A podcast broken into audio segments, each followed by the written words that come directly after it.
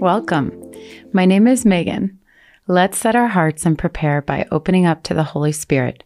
Receive what He's speaking to you, process with God afterwards, and apply the messages through prayer and action. I encourage you to journal and write down your prayers and thoughts throughout your fast. How are you reflecting and responding to God? All of our subjects that we are discussing are based off of going deeper in our relationship with Jesus and living that fully devoted life with Him. Today, we will be talking about trusting God in the face of disappointment or prayers not being answered the way we ask them to be. As I was preparing for this devotional, I couldn't help but think about where I was exactly one year ago when I first moved back to Colorado. Since then, the Lord has completely transformed me, fought my battles, renewed my faith, and led me down a new path that I'm very grateful to be on. And it all started with me feeling lost, afraid, and filled with disappointment. I married a Canadian and moved to Vancouver in 2014. On the outside, I had the charming, handsome husband. I never had to worry about money, lived in a nice home, had everything I wanted or needed. And within a couple of years, we had two girls 17 months apart. I stayed home with them for most of that time, working on and off, but felt like a single mom. My husband was not very involved, and our relationship became strained as I grew to feel more and more disappointed. Finally, after making a series of discoveries and no real changes being made, we separated in the spring of 2021, and I wasn't prepared for the storm that would follow. I was trying to find my way without Jesus during the crazy COVID times in Canada. Due to all of the mandates and the level of control that the government had taken, I was quickly pushed out of society when I chose not to receive the COVID shots. I was rendered unemployable and not allowed into any public or private setting except for grocery stores.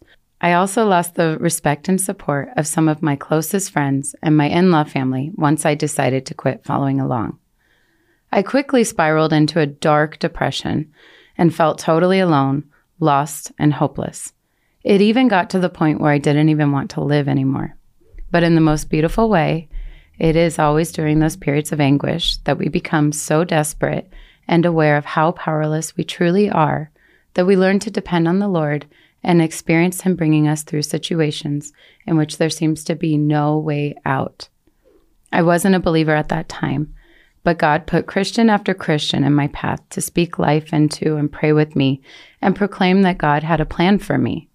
That was the first time that I felt a sense of hope as He pursued me. I decided to buy a Bible and began immersing myself in it reading the promises, love, and strength that the Lord provides. I started asking God to reveal Himself to me in a way that I could understand and for the willingness to believe that it was indeed Him. Shortly thereafter, I began walking through some really big hardships that from the outside seemed absolutely impossible to overcome.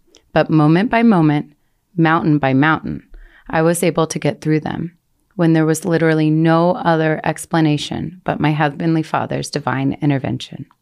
I gave my life to Jesus as I saw the miracles take hold. Granted, they were happening in the midst of really dark times, but I saw His love and His power bright as day. By God's grace, I was able to move back to Colorado. I had never wanted to return to the US, let alone to my hometown. Yet I found myself and my two girls four and five years old, living with my mom and stepdad. I had no plan, but I kept moving, and I quickly surrounded myself by strong believers who prayed with me, shared scriptures, and challenged me to practice walking in faith. And the more that I found myself in the Word, getting to know Jesus and our Heavenly Father, I found more courage and strength to continue moving forward. None of us are immune to disappointment, struggle, and pain. Sometimes we have to go through those difficult times in order for God to lead us to something better, something we never would have imagined for ourselves. Most of my life I have spent as an unbeliever, and I know how hard and scary life can be when you do it without Him. This year has been full of challenges and blessings. By being stripped of my previous life and everything I knew and relied on, I have come into a life that I wouldn't change for anything else. God has been there for me throughout and fulfilled all of my family's needs and more.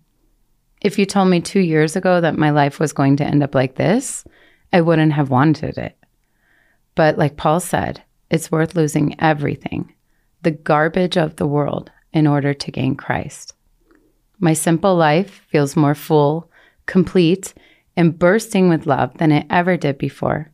But there's nothing that it compares to the excitement of watching God move. It's only that way when I stop focusing on the negative.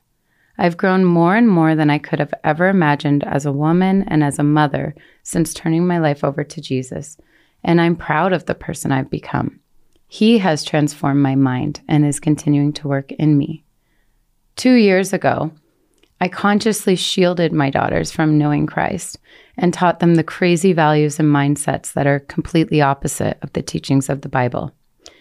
Today, they attend an incredible Christian school, are thriving and confident, and even teach me what they're learning from the Bible. I also work for a Christian adoption agency and get to be part of a ministry that helps women choose life for their babies. And believe it or not, I actually used to work on the other side 10 years ago. All things are possible. I now have a purpose, a promise that we have as followers of Christ. Had I not gone through what I did, I would not have gained my faith. We were inserted exactly into this point in time for a reason, facing every trial and misstep for a reason. And we are more than conquerors. We just have to keep moving through it with Him.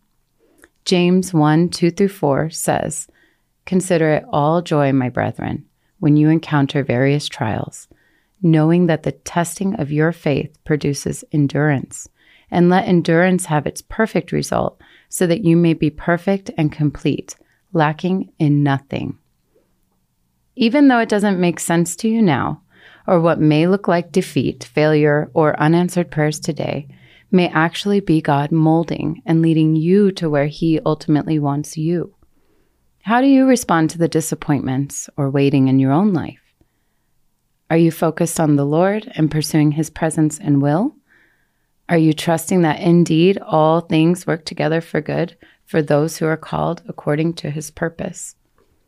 1 Peter 1 8 through 9 says, Though you have not seen Him, you love Him and even though you do not see him now, you believe in him and are filled with an inexpressible and glorious joy, for you are receiving the end result of your faith, the salvation of your souls. You must guard your heart, your mind from the attacks of the enemy, holding firm to the truth, your faith, and hope in Jesus when everything in the physical realm would suggest otherwise. I'm thankful to finally get it that life is a series of ups and downs. However, it is a choice how we face suffering, disappointment, or not getting what we've asked for. Through Christ, we can still experience that inexpressible joy in the midst of our trials and challenges.